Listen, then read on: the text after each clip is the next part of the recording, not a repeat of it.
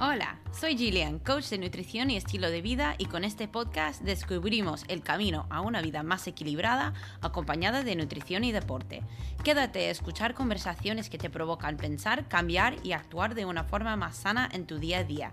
Bienvenida a Radio Bite Size. Well, hello. Tengo noticias.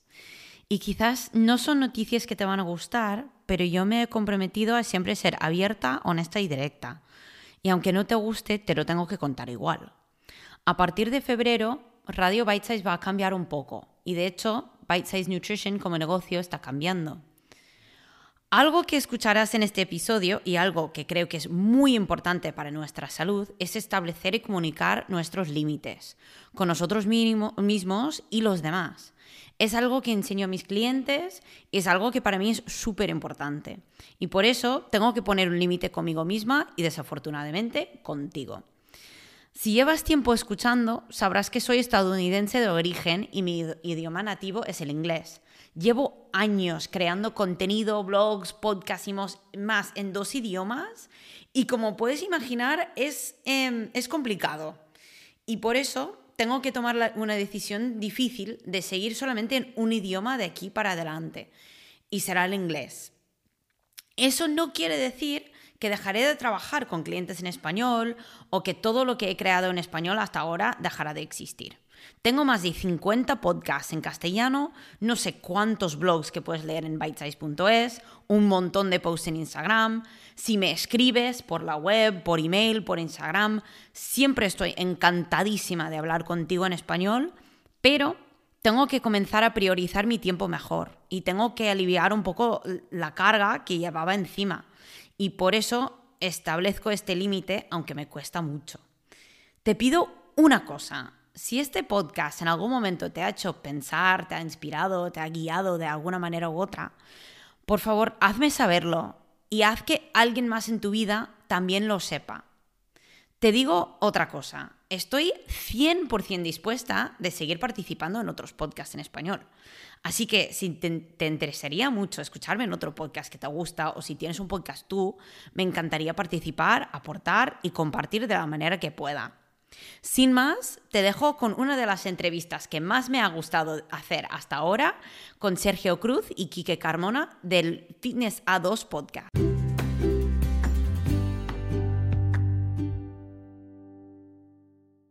Hola y bienvenidos a otro capítulo de Radio Bite Size. Hoy tengo, tengo algo muy emocionante. Tengo dos invitados en vez de uno y además son dos invitados que, tienen un podcast. Y su podcast se llama Fitness A2 y yo lo encontré, estaba paseando a, la pequeña Neta, ya sabéis, mi perrita, y, y, estuve escuchando a estos chicos y yo pensé, estos chicos los tengo que entrevistar, tengo que tener una conversación con ellos. Entonces tengo a los dos aquí, Sergio y Quique, y voy a dejar que ellos se presentan porque siempre lo van a hacer mucho mejor ellos que yo. Entonces, ¿quién quiere empezar? ¿Sergio, Quique? Sergio. Sergio. Vale, venga, Sergio. Bueno, lo primero, Gillian, muchísimas gracias por la invitación a tu podcast. La verdad es que para mí es todo un honor cada vez que me han, bueno, que, tampoco es que hayan sido muchas invitaciones las que me han hecho hasta ahora para entrevistarme, pero cada vez que me lo dicen me hace un montón de ilusión porque yo también estoy en ese lado, ¿no? De, pedir a alguien que, eh, que si participa en nuestro podcast y cuando te dicen un sí es como, ¡guau! ¡Qué bien, ¿no?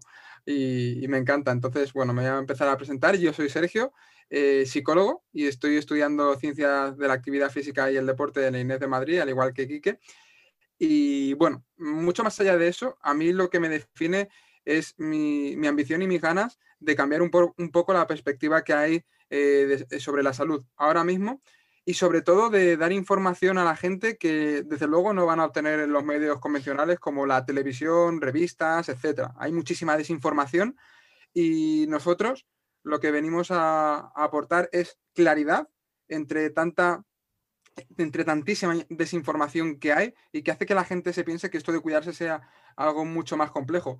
Y por supuesto, lo que me diferencia un poquito más es quizá esa perspectiva psicológica, ¿no? Porque todo el mundo sabe muchas cosas de entrenamiento, nutrición, etcétera, pero lo psicológico es lo que al final viene a marcar la diferencia, ¿no? Pues muchas gracias, Sergio. Estoy muy contenta de tenerte aquí. Quique, ¿quién eres tú? Bueno, pues yo soy un chico de Andalucía que está viviendo ahora mismo en Madrid y también estudiando ciencia del deporte. De hecho, ahí es donde conocí a Sergio. Y bueno, cuando entramos en la universidad, mm, me dio por organizar charlas eh, dentro de la misma universidad y contactar con gente que yo ya seguía y por la que fueron también motivos de lo por qué, entré en ciencia del deporte, ¿no? Fines Revolucionario, Power Explosive, Sergio Peinado, etcétera, etcétera.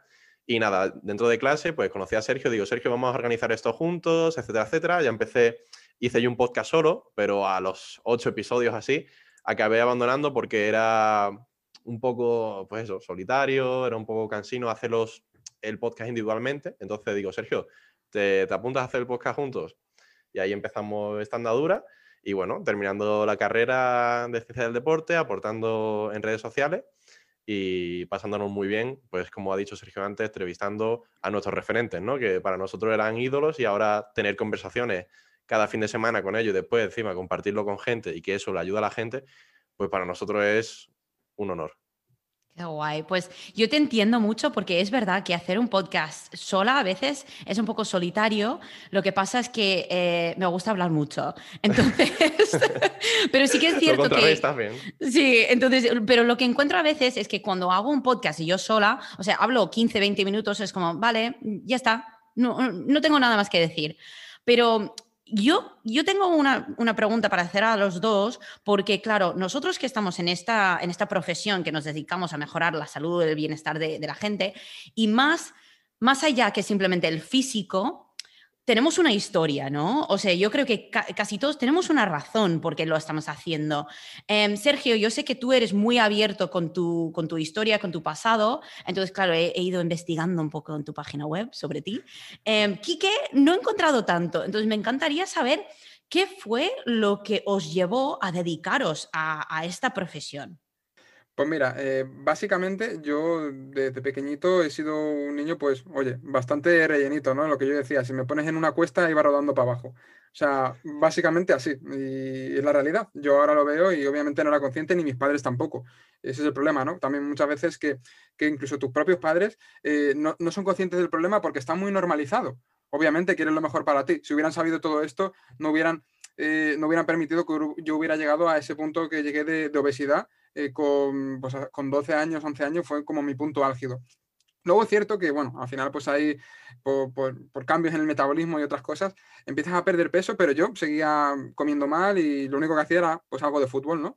Pero bueno, y ya a partir de, con los 18 años, eh, pues por temas de, de, tiempo y también por temas de lesiones, me apunté al gimnasio y ahí pues empecé a andar un poquito más en todo esto de alimentación, eh, de, ejercicio, porque yo en definitiva quería alcanzar el cuerpo de, mis referentes, de, que en este caso eran futbolistas, ¿no? Pues Sergio Ramos, Cristiano Ronaldo, yo quería esos cuerpos.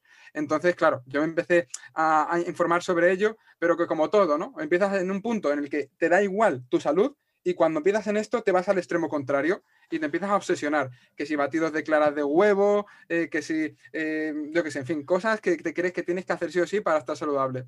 Y claro, en ese proceso, pues llegué a un punto en el que mm, quería incluso llegar a tener el físico ya más allá, ¿no? De, culturistas, que culturistas que sabemos que, que han usado eh, sustancias farmacológicas para alcanzar esos físicos. Y yo pensaba que lo iba a alcanzar sin usar nada de eso. Entonces, dieta aún más restrictiva. Bueno, no contaba calorías, pero comía poco. Y entrenaba un montón, un montón. ¿Qué ocurre? Pues ya empecé con problemas de salud como anemia, eh, cansancio, un cansancio enorme. Y ya dije, mira, cuando el médico me dijo, es el que te vamos a tener que hacer una gastroscopia para ver si tienes eh, algún, alguna, alguna perforación, algún problema en el estómago. Yo dije, no, no, digo, esta anemia yo sé por dónde viene. Y ahí empecé, ahí ya fue un cambio de chip y, a empezar a decir, Sergio, tu salud es lo primero. Y cuando entiendes eso y que mm, instaurando hábitos eh, de manera saludable y sin obsesionarte, tanto tu físico como tu salud mejora, dejas mm, toda esa mierda que hay alrededor de dietas restrictivas, de obsesiones, etcétera. Entonces, bueno, eso es un poco mi historia y por qué básicamente estoy en este mundo eh, y quiero ayudar a la gente para que no le ocurra lo mismo. Pues mira, vamos, tenemos, vamos a tener que volver a este tema porque yo también pasé por una época muy restrictiva con la dieta y yo veo realmente que, la salud es un rango, ¿no? Que muchas veces empezamos en un lado de rango y luego acabamos en el otro lado de rango antes de llegar a ese, ese medio, que, la parte del medio es un poco em, desordenado a veces porque porque no hay reglas, no hay pautas, es un poco como tienes que tener principios, pero no hay una regla fija para seguir siempre. Entonces, eso vamos a volver ahí y también quiero hablarte un poco del tema imagen corporal, pero primero quiero escuchar, Quique, ¿qué es tu historia? Vale, pues yo no tengo esa historia tan bonita con la de Sergio de superación. Eh, yo eh, pues era un chico muy nervioso y pues mi madre siempre me dejaba hacer deporte, tenía un entorno donde se podía hacer sin peligro de que te atropellase un coche ni nada de eso. Y bueno, eh, deporte, fútbol, boxeo, tenis de mesa, todo lo que pillaba lo hacía, ¿no? Y sí es verdad que yo era un chico muy nervioso y comía también muy mal, a lo mejor como Sergio, pero el hecho de que fuese tan nervioso, pues me permitía, pues estar moviéndome de un sitio para otro y no llegar a engordar. Entonces llegó un punto con los 14, 15 años, lo típico que te quieres poner fuertecito porque estás muy flaquito y tienes complejo a lo mejor de delgado. Y, y, a donde voy al punto de estudiar ciencias del deporte, vino porque yo al principio me apunté al gimnasio, como todo el mundo, eh, haciendo la típica tabla que te da el monitor de gimnasio, que es la misma para todo el mundo, y yo veía que no mejoraba con eso. Hacía repeticiones, repeticiones, las típicas máquinas, y veía que no mejoraba, y además me parecía muy aburrido porque era ir al gimnasio y me acuerdo de, no sabía ni por qué lo estaba haciendo, yo solamente seguía las instrucciones de la tabla y además veía que no mejoraba y se me hacía muy monótono. Además iba solo, por lo tanto no me lo pasaba bien. Era como un poco incómodo. No sé si os ha pasado alguna vez que estáis en el gimnasio, los descansos y no sabéis ni a dónde mirar, porque hay tanta gente que no conoce y era como eso como que te sientes un poco perdido, ¿no? Entonces después decidí a un nutricionista que por mala suerte no era uno de los mejores y digo, mira, yo quiero ganar musculatura. Me puso la, la máquina de bioimpedancia, etcétera, etcétera y sacó del cajón una, dieta tal cual que tenía que seguir, tal cual me decía ello. No me preguntó si me gustaban esos alimentos, no me preguntó, no me preguntó absolutamente nada. Dice, tú tienes que consumir esto y si comes más, mejor. Entonces, claro, eh, llevando comida al instituto, haciéndome tandas de arroz de dos kilos, y al final, pues vi que eso no era sostenible, lo que has dicho tú antes, y lo acabé abandonando. Entonces ya por ahí eh, descubrí a Fines Revolucionario, Marcos Vázquez, y me dio otra perspectiva de la salud, que no era solamente hacer repeticiones por repeticiones, eh, no, no todo es estética, sino que comemos con un sentido evolutivo porque hemos estado comiendo, nuestra, nuestros ancestros han evolucionado comiendo ciertos alimentos porque tiene una razón, eh, nos movemos, hay ciertos movimientos que estamos más conectados a ellos, como las sentadillas, flexiones, dominadas, porque tiene un sentido evolutivo, y eso fue lo que a mí me hizo clic. Digo, ah, vale, que esto tiene un sentido que no es todo por la estética, sino que es más por la salud y ya después la estética es como eh, el efecto secundario. Y ahí ya descubrí a Power Explosive, etcétera, etcétera, y me mudé a Madrid. Pues una cosa muy interesante que, encuentro es que, claro, nosotros ponemos mucha presión sobre el físico, ¿no? Pensamos que, vale, si yo tengo un buen físico, eso es salud. Y yo creo que, claro, nosotros sabemos que no es así, pero todavía yo creo que en, en la cultura general, si vemos a alguien delgado, no pensamos, come mal o, necesita mejorar la salud. Si vemos a alguien gordo, nunca pensaríamos, ah, pues esta persona eh, puede estar saludable y simplemente tener genética de estar un poco más gordito.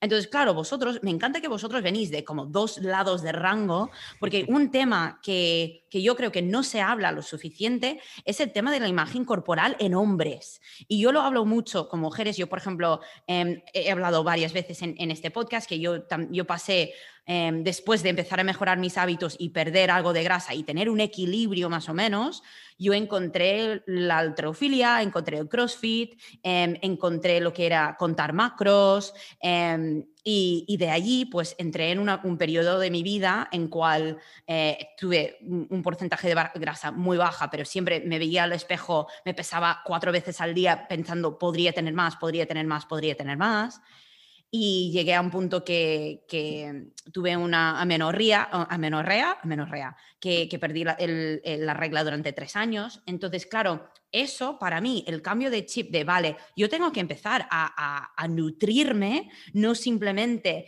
em, comer y entrenar para la estética, pues a mí me pilló muy fuerte. Y yo creo que para vosotros también, pero desde dos lados de rango totalmente diferente. Entonces, ¿Qué, os gustaría que el mundo supiera sobre la imagen corporal o la presión de ser perfecto desde el punto de vista de un hombre? Pues mira, yo lo que puedo añadir, sobre todo por, esa parte que he estado también más influenciado, ¿no? Y que a mí también me ha gustado más del culturismo, etcétera. Creo que en, el hombre, o sea, igual que en la mujer, parece como que hay un ideal de delgadez, en el hombre existe el ideal de, la musculación, de estar muy musculado. De, hecho, vamos, no hay más que darse una vuelta por cualquier centro comercial. Los maniquíes de las chicas son delgadas y los maniquíes de los chicos con unos pectorales y unos abdominales que dices tú, madre mía, ¿no? Entonces, claro, eso parece que no, pero te va, te va calando, te va calando, se te va metiendo en la cabeza y, claro, empiezas ya como a, meter la creencia de que eso es lo normal y que eso es lo, necesario y, y, lo correcto, lo que la sociedad te demanda.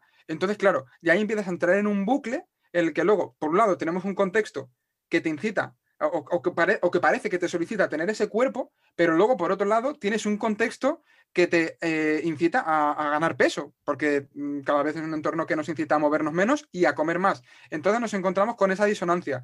Y en ese camino, entre medias, lo que nos encontramos es un montón de vendehumos, un montón de dietas, un montón de historias raras que la gente hace para conseguir ese resultado, ¿no? Ese resultado rápido.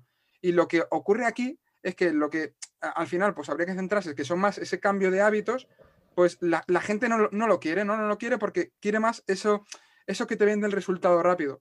Entonces yo diría que en los chicos ese es el principal mm, problema, ¿no? El, obsesionarse con, con parece que, es necesario tener esos físicos eh, hipermusculados cuando realmente un físico aceptable y saludable la mayor parte de, las veces no va a ser así, porque para llegar a esos puntos probablemente vas a tener que hacer, hacer cosas que no vayan acorde con tu salud, como por ejemplo estar en un porcentaje de grasa muy bajo, que eso ya de por sí no es saludable, o incluso hacer dietas muy restrictivas, incluso sustancias químicas que obviamente tienen unos efectos en la salud pues, bastante perjudiciales. Pues sí, yo lo que, lo que he visto es que, claro, dentro del, mundo de, de, la mujer, que claro, yo solamente puedo hablar desde mi punto de vista y lo que he visto, pero claro, yo creo que luego hay dos cosas o dos, entornos diferentes para la mujer, porque claro, hay la mujer que está metida en el fitness o en el deporte o en el crossfit o lo que sea, y hay la mujer que está como en el, en el mundo normal, que yo me acuerdo, por ejemplo, cuando yo empecé a hacer crossfit o entrenar más crossfit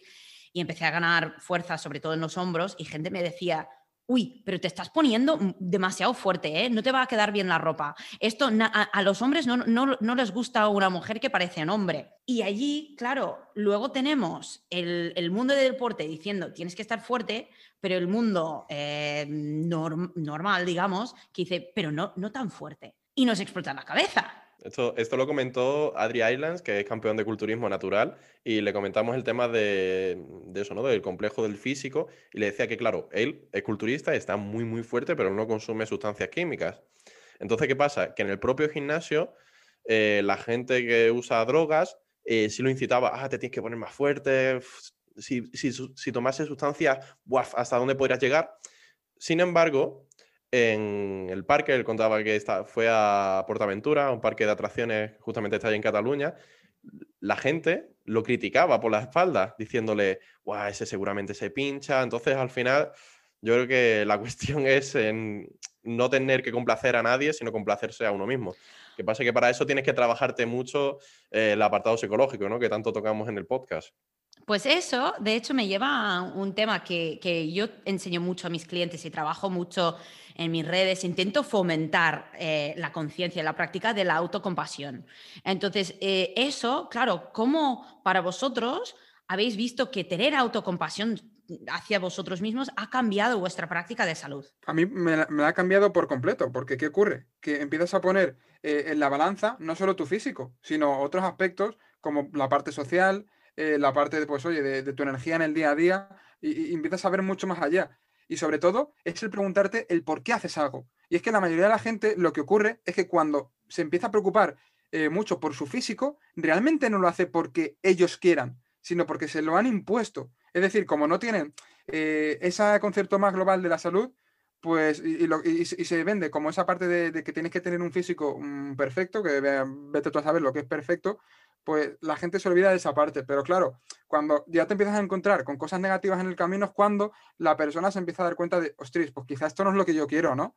Quizás realmente eh, en toda la población que, por ejemplo, vive aquí en España, un 1% quiera competir, eh, por ejemplo, en, culturismo de, verdad, porque es que le apasiona el proceso y le apasiona todo, pero luego la mayoría de la gente sufre, sufre en ese camino de buscar un físico mm, perfecto y cuando te obsesionas por el resultado, realmente es, cuando empiezas a hacer eh, cosas que no son tan saludables.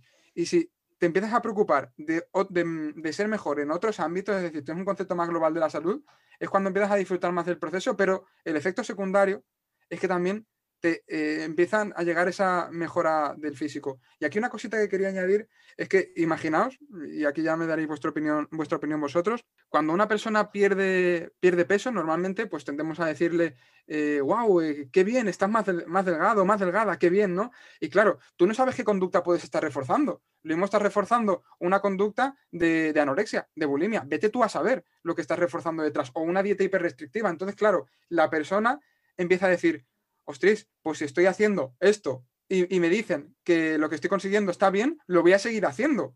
Entonces tú no sabes luego lo que puede haber detrás, porque mm, puede que estés reforzando una conducta de alguien que está empezando a hacer cambio de hábitos saludables, etcétera, pero por desgracia en nuestra, en nuestra población no es así. Pues me encanta, o sea, estoy como aquí, si, no me, si me pudierais ver, es que estoy sonriendo mucho porque lo que tú acabas de decir es que de hecho en, en mis primeras sesiones con clientes yo siempre les digo, mira, vamos a hablar muy poco del peso, porque yo no te voy a premiar por una cosa que, que tú no puedes controlar. Vamos a, a celebrar lo que son comportamientos porque esos comportamientos son inputs que el, el, output no podemos, no podemos subirnos a la báscula y mirarlo y decir, oye tú, cambia por favor. Pero claro, es algo que yo creo que, que los tres quizás en algún momento lo hemos intentado hacer, que yo me acuerdo que estuve durante tiempo subiendo la báscula cuatro veces al día, que ¿por qué? ¿Sabes? Eso es, e, e, es, que es exagerado eso. Ahora no tengo ni báscula, es que lo he, lo he tirado. Pero claro, es que cuando yo creo que nosotros como profesionales y, la gente que está escuchando, que sea profesional o no profesional, que cuando empezamos a celebrar el cambio de comportamientos, vamos a empezar a obsesionarnos por el proceso y no por el resultado, porque el resultado no lo podemos controlar. Entonces, cuando, y, y esto es algo que me gustaría saber vuestra opinión sobre esto, claro, el concepto de que controlar lo que puedes controlar. Y eso, ¿cómo lo practicáis vosotros en vuestra vida o, cómo lo enseñáis a vuestros clientes de empezar a, quitar la presión de ese resultado cuando la sociedad o, nuestra familia o, alguien que te dice, por ejemplo, en mi caso, mi padre me decía que era gordita. Entonces, claro, yo sentía la presión de cambiar. Entonces, ¿cómo empezamos a obsesionarnos con el proceso cuando el resultado todavía tiene mucho peso? Vale, yo aquí una herramienta que utilizaría sería, a mí me gusta mucho la de escribir, y es escribe aquello que está dentro de tu control, aquello que está parcialmente en tu control y aquello que no. Entonces, por ejemplo, lo que tu padre te dice que está gordita, hostias, pues no lo puedes controlar tú, eh, que tu padre te diga una cosa u otra. ¿Qué puedes controlar? Pues a lo mejor pasar menos tiempo con tu padre. A lo mejor estaba viviendo en ese momento con él y era complicado, pero ya sabes que más adelante vas a poder separarte de esa influencia un poco negativa, ¿no? Por ejemplo, podrías eh, rodearte de personas que te acepten tal como eres y que te animen a seguir mejorando. Entonces, una cosa que es que tu padre cambie no está dentro de tu control, pero tú alejarte o exponerte menos a esa persona o a esa influencia, sí puedes hacerlo. Entonces, por ejemplo, con el tema de pérdida de peso en el gimnasio, una cosa que no tienes control totalmente es a qué ritmo pierdes de, de grasa, ¿no? A qué ritmo pierdes grasa. Pero sí puedes controlar, por ejemplo, eh, el tema de contar calorías, qué metes en, tu frigorífico, cuando vas a la compra, qué alimentos compras, cuántos pasos das al día, porque al final el ritmo de pérdida de grasa también depende de tu genética, de tu pasado, de tu flexibilidad metabólica, eh, de muchas cosas. Entonces, a mí me gustaría centrar a lo mejor al mes con mis clientes dos o tres cosas en las que nos vamos a enfocar y solamente centrarnos en eso. Lo demás no nos importa de momento, solamente dos o tres cosas, porque también tenemos que tener en cuenta que una persona que empieza a trabajar con nosotros, hostia, lo ve todo como muy lejos. Entonces, el hecho lo ve como muy grande, ¿no? La pérdida de grasa. Entonces, si tú solamente sacas, eh, como, como en un experimento, ¿no? Aíslas dos o tres variables y solamente vas a centrarte en dar mil pasos más al día, solamente te vas a centrar en ir al gimnasio durante 20 minutos y solamente te vas a centrar en hacer, hacerte fotos de tu cuerpo una vez a la semana, estás poniendo una probabilidad de que eh, se sienta exitoso, de que cumpla esa tarea, bastante probable. Entonces, cuando lo consiga, ya se va. Lo, lo más importante realmente es que esa persona se enganche al proceso, que se sienta que lo está consiguiendo. Entonces, le pones una meta lo suficientemente lejana para que le motive, pero lo suficientemente cerca para que lo vaya a conseguir. Esto es como si tú quieres jugar con, tu sobrina o tu sobrino al fútbol, tú no le vas a tirar la bola tan flojita que, que tu sobrino, qué aburrimiento, así no, yo no me entretengo, Tito o Tita. Pero tampoco le vas a tirar un balonazo que vas a estrellar al niño contra la pared. Le vas a tirar lo suficientemente fuerte la pelota para que él se entretenga, se lo pase bien pero también pueda participar y, pueda competir, ¿no? Por así decirlo. Sí, e, e, exactamente. Y una cosa que, quería añadir a ello, que me parecía muy, muy, interesante lo que tú dijiste de cuando alguien, por ejemplo, te está diciendo algo que te está haciendo sentir mal y tú te alejas de ellos, quiero tocar el tema de límites, porque yo creo que hay, vale, voy voy a decirlo porque eso es lo que creo, que hay un gran problema de establecer límites saludables y que haya una falta dentro del mundo de, nutrición, de salud, de, o sea, en, la vida general, que tenemos una falta de límites. La gente que dice que sí a todo, la gente que, no es capaz de decir, oye, por ejemplo, lo que tú me has dicho me ha sentado, me ha sentado muy mal, ¿puedes no decirlo? O, o, por ejemplo, el tema de sueño por la noche, tener un límite de voy a dejar el móvil a X hora de la noche. Entonces, ¿Cómo podemos empezar a reconocer la falta de límites para aumentar esa, esa sensación de control en nuestras vidas? Yo rápidamente, bueno, y ahora le doy paso al psicólogo del podcast, como yo siempre digo. Eh, rápidamente yo lo identificaría de la siguiente manera. Eh, te han ofrecido algo y dices que sí, y a los cinco minutos dices, ¿por qué, ¿por qué he dicho que sí? ¿no? O ¿por qué he permitido que eso pase? A mí esto me pasa muy frecuentemente, es que yo soy muy sociable y me gusta siempre hacer planes y tal. Y claro, cuando a lo mejor me llaman por teléfono o me ofrecen por WhatsApp o incluso en persona, me dicen, oye, Kike, ¿te vienes a hacer esto? Y digo, sí, sí, no sé qué. Y después miro la agenda y digo, tío, habías dejado ese día a lo mejor para entrenar o para leer. Son cosas que son importantes, pero quizás no son urgentes. Sin embargo, que para quedar, para hacer cierta cosa, que después lo piensa y dice, ¿por qué he dicho que sí? O a lo mejor me han ofrecido ir a comer una hamburguesa y yo no quería tomar esa decisión y yo tengo un día específico en la semana para comer hamburguesa y he dicho que sí, y ahí como que me arrepiento. Entonces esa sería la, manera de, identificarlo. Y, pienso, igual que has dicho Gillian, que es un problema pero no tampoco de salud, sino también de como de estilo de vida, porque es eso, Sergio y yo lo hablamos muchas veces que está como mal visto decir que no, está mal visto y de hecho eh, el tema de, me imagino que a ti Gillian que también te ofrecerán a, hacer charlas con otra gente, los podcasts, te darán ofrecimientos y no siempre le puedes decir que sí a todo. Diría que no es que puedo, es que yo intento utilizar el lenguaje de que si quiero o no, si aporta o no. Yo creo que allí también eh, tenemos que dejar hablar al psicólogo, porque eh, seguro que tiene mucho que, decir sobre eso, que, utilizar el lenguaje también para empoderarte a poner esos límites, porque yo creo que una falta de límites viene de una falta de priorizar a nosotros mismos. Yo, aquí lo que mm, me gustaría añadir es sobre todo que estamos en un en un contexto en el que, bueno, pues hay, hay un montón de variables, ¿no? Hay un montón de variables y sobre todo un montón de, cosas que nos incitan a ese incentivo a corto plazo y nos alejan de lo que realmente merece la pena en el largo plazo. Y esto en el mundo de la salud, bueno, lo tenemos con alcohol, tabaco, comida basura, estar sentado viendo eh, cualquier serie. Entonces, el primer paso, diría yo, para comenzar a, a, iniciar un cambio en esta situación es el de sentarte y decir, ¿dónde quiero estar yo de aquí a, 20 años? ¿De aquí a 15 años? ¿Cómo quiero estar yo? ¿Quiero estar enfermo eh, sin poder moverme, sin poder hacer cosas que me gustan ahora? Pues entonces tengo que seguir haciendo lo que estoy haciendo ahora. ¿no? Pero ¿qué ocurre? Que la mayoría de la gente te va a decir, no, no quiero estar así quiero ser una persona saludable, que de mayor pueda seguir viajando, jugar con sus nietos, con sus hijos, eh, conocer chicos, conocer chicas, eh, seguir incluso saliendo con mis amigos y tomarme ese pequeño capricho eh, durante el fin de semana. Pero para hacer eso y para llegar a, ese punto, ¿qué cosas, qué cambios tienes que hacer para que aumente mucho la probabilidad de que así sea?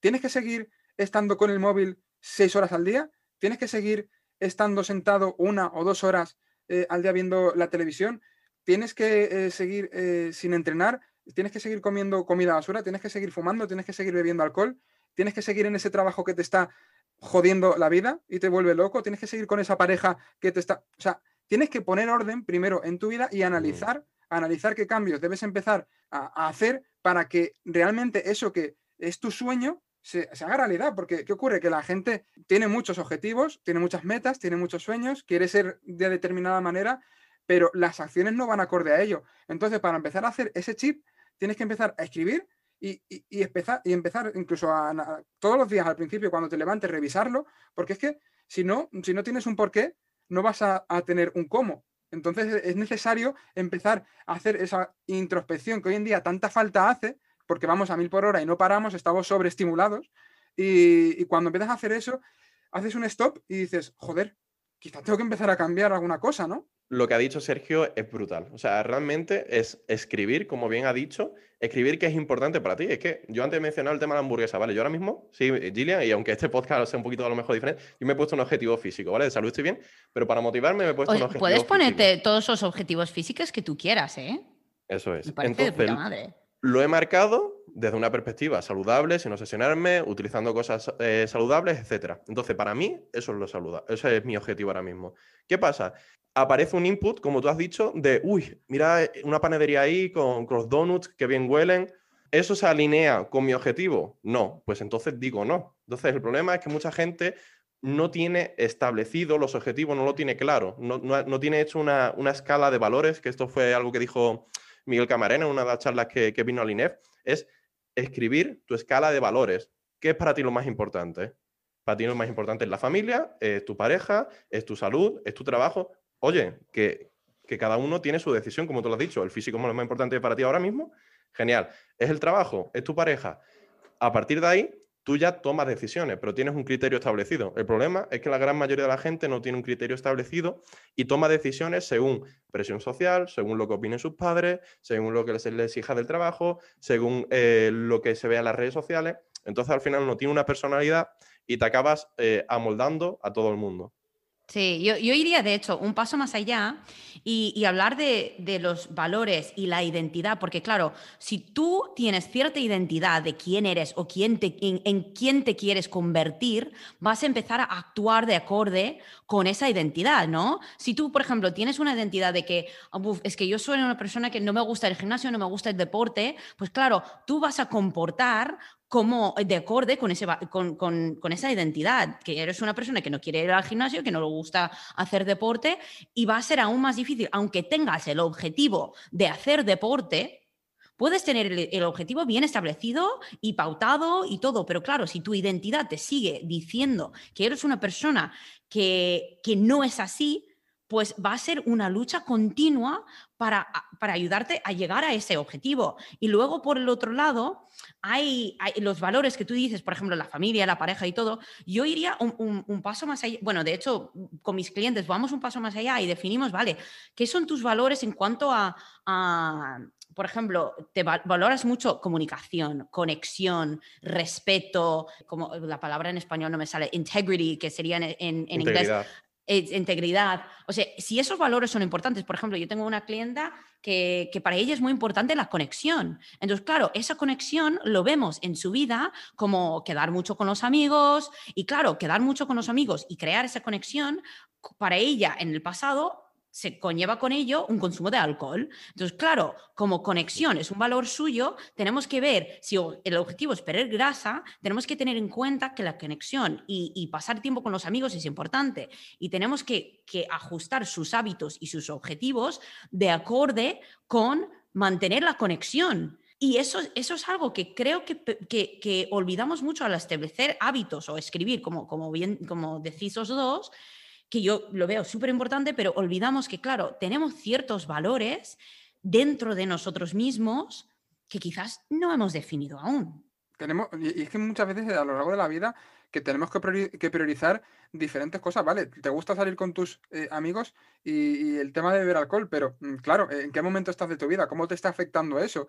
¿Qué va antes en la escala de, prioridades, ¿no? Entonces, ahí es cuando tienes que decir, ostras, quizás tengo que empezar a, a algún cambio. Y es que muchas veces también lo, que me estoy dando cuenta hoy en día es que a la gente, o sea, parece como que, como que queremos todo. Queremos todo sin esforzarnos nada. Y esto también es culpa de un poco el efecto Amazon, ¿no? El, que, el tener todo rapidísimo ya en cuanto lo pido, ¿no? Y, es que nos estamos acostumbrando eh, con, la comida tan accesible por todos los sitios, con eh, la, facilidad de, en redes sociales de, tener esa, esa aprobación o, comunicarte con cualquier persona al momento, eh, el poder llamar, incluso que te envíen cualquier cosa a tu casa en cualquier momento. Todo eso nos está acostumbrando y nos está afectando a nivel de comportamiento a no tener capacidad de forzarte para conseguir algo que luego en el largo plazo te va a generar una cantidad de frustraciones y de problemas increíbles. Y es eso, ¿no? O sea, es eso. Cuando como, como nos creemos que va a estar todo como está ahora, súper bien, que, no nos va a pasar absolutamente nada haciendo lo que estamos haciendo, pues seguimos. Y la gente dice, va, pues, pues si de algo hay que morir. Si de algo hay que morir, ¿y ahora qué? Por eso bajen por la calle con mascarilla entonces, ¿no? O sea, ahí me estás mm, demostrando una incongruencia increíble.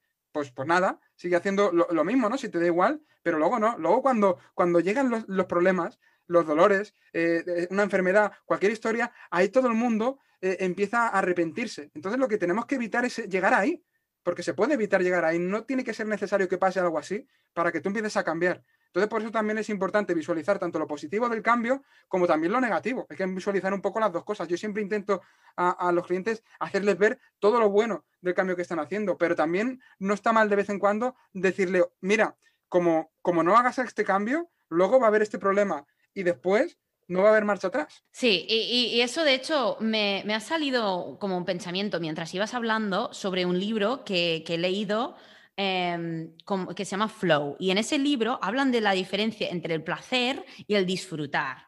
Y porque, claro, por ejemplo, eh, el placer es algo que, no tenemos que esforzarnos para disfrutar. es que a veces eh, esas palabras en español, claro, si, si hubiésemos estado hablando en inglés, pues...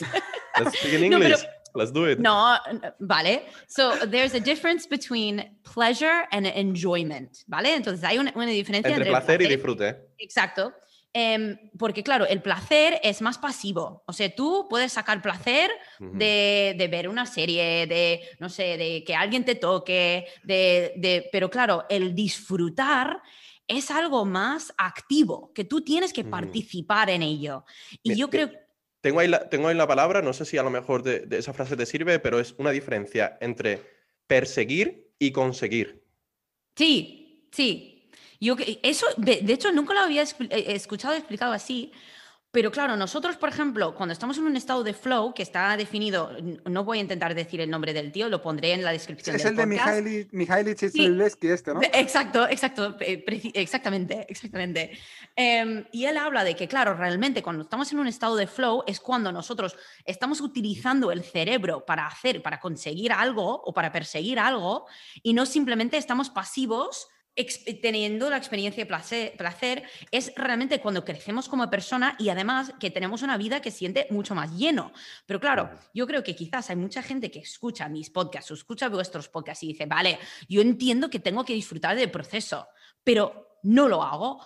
¿Cómo lo puedo empezar a cambiar? Porque yo creo que es un cambio de chip mental. No hay una acción específica. No es que, vale, come verdura en cada comida y ya vas a empezar a disfrutar del proceso. Eh, has dado con un aspecto clave y luego también mm, yo una cosa a la que suelo hacer mucho hincapié como psicólogo es, por ejemplo, una persona cuando tiene depresión, o sea, toda esa persona, eh, como esperes a que haga algo sin ganas, lo llevas claro, porque no lo va a hacer nunca. Entonces, aquí hay una cosa que es la activación conductual, que es básicamente empezar a hacer cosas para empezar a obtener incentivos y que empieces a ver lo bueno del proceso. ¿Qué ocurre? Que mucha gente ni siquiera empieza sin ganas. O sea, la gente cree que para empezar tiene que tener motivación. La gente piensa, eh, piensa que para empezar tiene que tener ganas. Y eso es un error increíble. ¿Acaso tú limpias los platos siempre con ganas? ¿Acaso tú vas a trabajar siempre con ganas? No, no. Pues igual pasa con la salud. Cuando quieres empezar a hacer cambios en salud, tienes que empezar también sin ganas. Pero cuando empiezas a ver los incentivos que van llegando muy rápido, pues que, yo qué sé, vamos a abarcar todo. No solo mejoras, por ejemplo, el nivel de pérdida de grasa, sino que quizá te encuentras con más energía en el día. Pues tienes menos dolores de espalda, menos dolores de cabeza. Eh, si, tienes, eh, si eres mujer y tienes la menstruación, te duele menos la menstruación.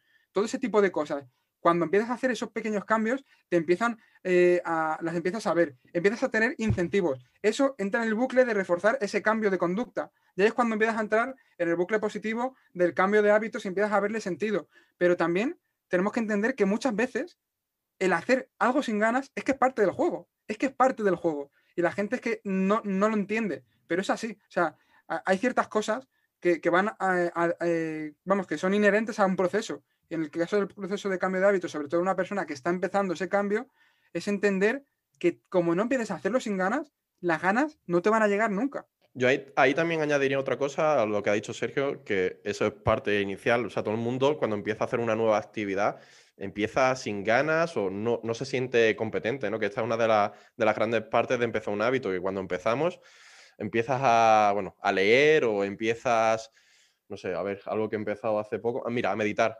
Meditar es que se me da, como soy una persona, como te he dicho antes, tan nervioso, te sientes muy mal porque te salen pensamientos, no eres capaz de controlarlo, te vas por un lado, por otro, y al final te sientes muy incompetente. Entonces tienes que buscar también pequeños trucos de pasártelo bien. A lo mejor mm, con las meditaciones guiadas de YouTube no te vale, pero si contratas a una profesora o está presencialmente contigo, disfrutas más. O si estás con otras personas, disfrutas más. O a lo mejor para hacer ejercicio físico también buscar algo que te guste, porque es que tampoco, yo tampoco estoy a favor de una persona que, mira, que en el podcast le damos tralla, entrena fuerza, entrena fuerza, pero mi madre lleva yendo a Bodypan durante 15 años y se lo pasa genial. Entonces es más fácil que disfrute del proceso con algo que le llama a ella la atención que entrenar a lo mejor sentadilla.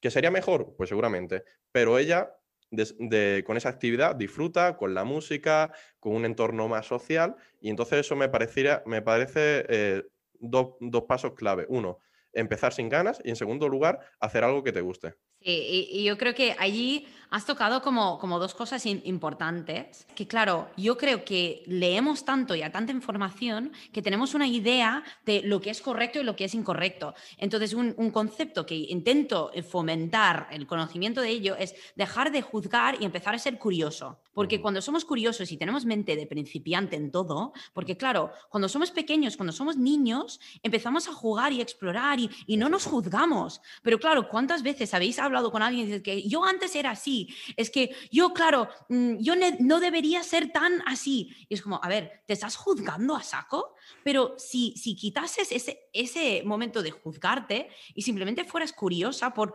ah, ¿por qué me cuesta tanto sentarme a meditar? ¿Qué es la parte que encuentro más difícil? ¿Cómo lo puedo hacer más fácil? Y empezamos a tener ese mente de principiante pues es mucho más fácil empezar sin ganas porque aunque no tengas ganas de hacer la acción, tienes ganas de aprender más del por qué. Efectivamente. Y además cuando, entiendes, además, cuando entiendes el porqué, es más fácil hacerlo. O sea, lo que te he dicho antes de mi historia era de, joder, voy al gimnasio y no sé ni lo que estoy haciendo. Yo me limito a obedecer. Sin embargo, después, cuando empecé a estudiar, a leer, a ser curioso, como tú dices, a aprender, digo, hostia, que hay un mundo que, que yo desconocía. Digo, ah, vale, ya ahora voy al gimnasio y estoy haciendo este ejercicio porque quiero potenciar esto. Estoy comiendo esto porque tiene esto, esto y esto y además me va a beneficiar. Entonces, eh, es mucho más fácil ejecutar porque tiene un sentido detrás. Sí, pero yo creo que tenemos muchos, mucho miedo a fracasar. Tenemos mucho miedo de pensar. Exacto, exacto. Y de hecho hice un podcast solita hace, creo que hace dos semanas, que acabó, siendo súper corto, pero quería hacerlo, o sea, me dio como, Buah, es que hay, yo creo que hay tanta gente que se queda estancado simplemente por el miedo de que si intento algo y fracaso, y es como, a ver, si hay muy pocas cosas que no puedes dar el paso atrás y siempre puedes cambiar. Entonces, claro, una palabra clave que yo, yo veo que es importante dentro del mundo de la salud. me gustaría saber también cómo lo veis, porque últimamente veo a mucha gente diciendo, tienes que comer de esta forma, tienes que eliminar los procesados, tienes que hacer, entrenar fuerza, tienes que... Es como, vale, para mí una palabra importante es flexibilidad. Tenemos que aprender cómo ser flexibles con nosotros mismos y también con nuestra salud. Porque el estrés en pensar, por ejemplo, en el caso de tu madre, el estrés que ella siente, Buah, es que claro, yo disfruto de hacer este deporte, pero no debería porque debería hacer otra cosa. Ese estrés, de, de hecho, perjudica su salud. Totalmente. Entonces, ¿cómo empezamos a ser más flexibles? Vale, mira, yo eh, creo, hicimos el otro día un podcast sobre ello, me parece, Sergio. El tema era de no te obsesiones. ¿Y qué pasa? Yo tengo la teoría de que al principio, si tú vienes de un punto de, imaginamos, 0 o menos 5 eh, a nivel de salud, tienes que obsesionarte un poco, porque al final vienes de, un punto tan bajo que necesitas establecer unos hábitos. Y una vez que ya hayas establecido los hábitos, a partir de ahí ya va flexibilizando. ¿Qué pasa? Que hay gente que se obsesiona, se obsesiona, sigue muy cerrado, muy cerrado y nunca llega a abrir el abanico de posibilidades. ¿Qué pasa? Que una persona, si está empezando a hacer ejercicio físico y solamente va un día al gimnasio, es que no va a conseguir que, ese coche coja inercia, que, esa bola de nieve siga aumentando. Entonces, al principio necesitas un poquito de inercia y una vez que ya hayas establecido hábitos de nutrición, hayas limpiado un poco tu casa de comida de ultraprocesados, pues ya ahí puedes decir, hostia, pues mira, vamos a salir este fin de semana a comer. Me voy a premiar por haber cumplido con los hábitos que me había establecido. Venga, pues hoy no se me apetece entrenar, pues no voy a entrenar. Pero en mi opinión, si quieres tener resultados a nivel eh, de físico, de salud, al principio viene bien un poquito, aunque sea un mes. Un mes, obsesionarte un poquito para tener una base sólida y a partir de ahí ya construir un poquito de manera más flexible. Eso es. Yo aquí añadiría también que, bueno, al final, pues una persona cuando empieza un cambio se encuentra con mil rutinas, con mil dietas, con mil historias. Entonces, claro, también hay que ponerse en ese lugar mm, y, que la persona dice, ¿y qué hago? ¿no? ¿Y qué es lo que me viene bien a mí? Entonces, aquí tenemos que entender que luego hay miles de herramientas pero también hay miles de contextos. Cada persona tiene su contexto y es completamente diferente. Entonces, yo creo que eh, el primer paso que se debería hacer es primero eh, no, empezar a incluir cosas, sino sacar cosas, sacar la basura. O sea, vamos a, vamos a ver qué, basura tienes en tu entorno, qué cosas te están haciendo que eh, perjudiquen a, tu salud. Antes, antes de meter, saca. ¿Vale? Saca comida basura de tu casa, quita las, dos las dos televisiones que tienes en tu habitación y te están impidiendo descansar bien, quita cosas que te están, que sabes que te están perjudicando. ¿Vale? No, te preocupes de, ver qué dieta o, qué alimento o qué rutina es mejor, sino primero quita. Y, está hablando, Sergio, de objetos, y esto es otra cosa que tú mencionas, el tema de quitar figuras, influencers de Instagram que te, hacen sentirte fatal, eh, personas tóxicas a lo mejor que tienes a tu alrededor, que no tiene nada que ver con, con el físico la salud. Sigue, sigue. E-, eso es, poner orden en tu vida. Si es que al final es poner primero orden, sacar esas cosas que te están perjudicando. Porque, ¿qué ocurre? Que lo que suele hacer mucha gente es que en un contexto perjudicial, pues yo que sé, imagínate un trabajo que, está muy mal, eh, con un jefe que, le tiene todo el día agobiado, eh, una pareja que, no la apoya, em, un contexto en el que en su casa, su nevera, su despensa está llena de alimentos poco saludables. En ese contexto, ¿Cómo quieres empezar a meter entrenamiento o a meter acostarte antes y, dormir mejor mm. o, o, meter empezar a alimentarte? Es que es imposible. Primero, tienes que poner orden en eso para que esos hábitos saludables no se conviertan en un estresor más. Porque claro, si en un contexto estresor, en un contexto de ansiedad, en un contexto que no te favorece, metes ejercicio y alimentación saludable, lo que va a ocurrir es que te vas a convertir en algo negativo, en un estrés más. Y no queremos eso, lo que queremos es que esto apoye tu salud. Entonces, primero tienes que sacar la escoba, limpiar, a ver qué cosas sobran aquí. Y ya cuando has quitado eso, que sabes, por otro lado, que te va a favorecer, porque eso te va a favorecer, eso que estás haciendo, ya de alguna forma es también como incluir cosas buenas, pero primero tienes que quitar lo malo, ¿no? Esto es como, como, el tema de, como el tema de aprender. Aprender no solo aprender cosas nuevas, sino aceptar que había ideas que tenías y eran equivocadas pues aquí pasa igual, ¿no? A la hora de empezar hábitos saludables, antes de meter cosas mm, buenas, nuevos, nuevas herramientas que te sumen, tienes que quitar cosas negativas porque eso en sí te va a favorecer. Pues es, es curioso y la verdad que estoy aquí como escuchando muy atentamente porque he escuchado esta manera de hacerlo varias veces y yo de hecho tengo una manera de, cambiar los hábitos con mis clientes y, una manera de establecer nuevos hábitos un poco diferente. Y, me parece que, claro, los dos funcionan muy bien, porque el concepto que yo utilizo es de cómo añadimos para, para, hacer como, en inglés sería crowd out, que es como, claro, si tú añades cosas buenas, por ejemplo, si yo establezco con, con un cliente y luego os voy a contar sobre un hábito, un par de hábitos que, que veo súper útiles y me encantaría saber vuestra opinión. Que yo, por ejemplo, cuando hablo con un cliente digo, mira, em, vamos a añadir una pieza de fruta al desayuno, vamos a añadir medio plato de verdura a cada comida, vamos a añadir fruta y verdura a la lista de la compra y veo que sin el estrés de, uff, es que tengo que quitar esto, claro, es que mi familia, claro, mis niños quieren comer galletas, claro, simplemente es añadir, entonces veo y, y quizás es algo que según el cliente el, el, approach es un poco diferente.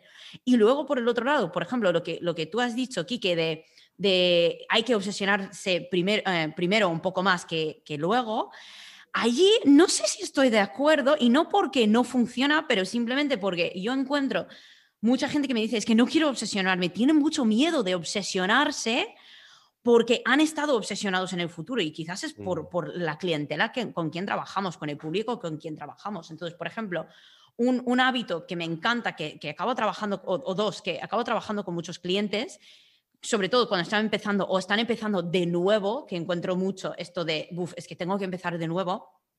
Por ejemplo, en vez de decirles, vete al gimnasio, yo digo, mira, simplemente quiero que pongas la ropa de deporte cada mañana.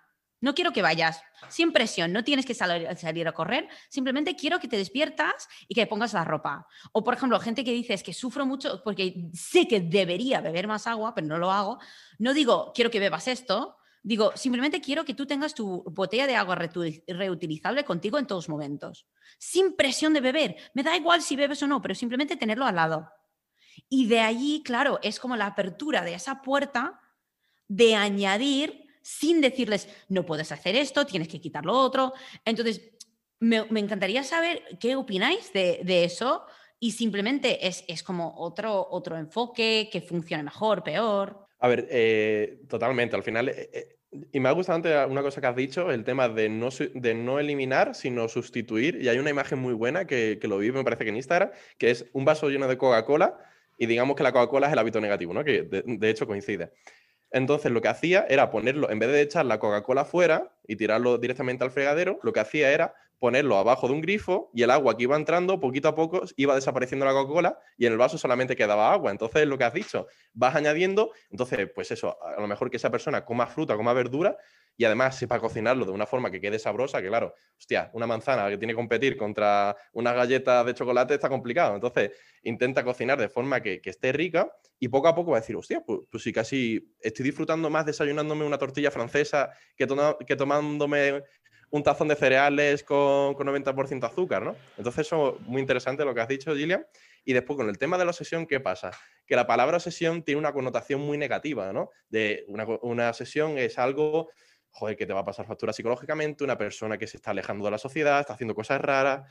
Claro, a lo que me refiero con obsesión, que a lo mejor se entiende mal el contexto, es que intentes aprender, sobre todo al principio es más un periodo de aprendizaje, lee mucho, edúcate, o sea, porque claro, una persona, que esto pasa mucho con el tema del real fooding, no, es que el real fooding dice que es bueno y que es malo, entonces la persona se va a obsesionar. No, a ver, esa persona que a lo mejor se obsesiona con el real fooding, también se puede obsesionar con ejercicio físico, también se puede obsesionar con, con una pareja, también se puede obsesionar con muchas cosas, ¿no? Es como más un trastorno, o sea, una persona que tiene esa tendencia. Entonces, ¿qué pasa? Primero tiene que haber un aprendizaje, tiene que entender un poquito lo que está haciendo, tiene que entender, eh, la- como hemos dicho antes, los pasos que está siguiendo, por qué lo está siguiendo. Y una vez que ya tú tengas ese aprendizaje, y, eso necesita un poco de sesión de, de, vale, voy a buscar información sobre esto, ya poquito a poco vas a aplicar los pasos eh, poco a poco, progresivamente, como hemos estudiado en nuestra carrera, ¿no? Eh, el principio de, progresión. A principios, obsesionarte no significa entrenar el primer día al gimnasio y levantar 100 kilos de peso muerto cuando nunca has entrenado. A lo mejor para esa persona es de antes que no estaba entrenando nunca, ir lo que tú has dicho, ir tres veces al gimnasio, 15 minutos. Para las personas de su casa, créeme que para ellos te estás obsesionando con la salud. Es que para el problema, Gillian, es que para muchas personas eh, que, que en su casa eh, con familia, le dice, y que ven que está quitando a lo mejor la Coca-Cola o que está empezando a comer un poco más de verdura, le dice que esa persona eh, está obsesionándose. Entonces, ¿qué pasa? Que dependiendo, de, dependiendo del contexto de la persona, te va a decir que es una obsesión o no. Entonces, a lo que me, a lo que me refería era más a, tomárselo en serio. Es que es muy fácil ir a media y la gente que va a media termina por no enganchándose en el proceso y acabando abandonando. Entonces, per- perdona por la pregunta que habías hecho, que, que me he ido por las ramas. Si la puedes repetir. No, básicamente era eso, el tema de el matiz que has dado a la- a la os- al tema de la obsesión y el- de los cambios progresivos, ¿no? Decías básicamente de empezar a ponerse la, eh, la ropa encima, no, en- no entrenar, sino empezar a poner la ropa encima. Yo esto es, es. algo que, que estoy mm, muy de acuerdo, porque claro, esos, o sea, los cambios hay que hacerlos de manera progresiva. Tenemos que entender que para generar un hábito, ese hábito no viene por arte de magia, ese hábito se genera a raíz de generar nuevas conexiones neuronales en tu cerebro que vayan asociadas a esa conducta, ¿no? Como poner esos cablecitos como en un ordenador, que vaya en piloto automático, pero eso lo tienes que crear de manera progresiva. ¿Qué ocurre?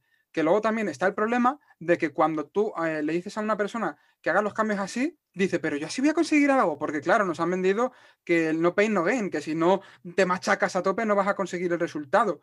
Pero claro, cuando eh, la persona empieza a ver que lo mismo dando mil pasos más o, 500 pasos más cada día y, metiendo una fruta en todas las comidas, empieza a conseguir resultados, ostras, dice, ahí va, pues va a resultar que tenía razón, ¿no?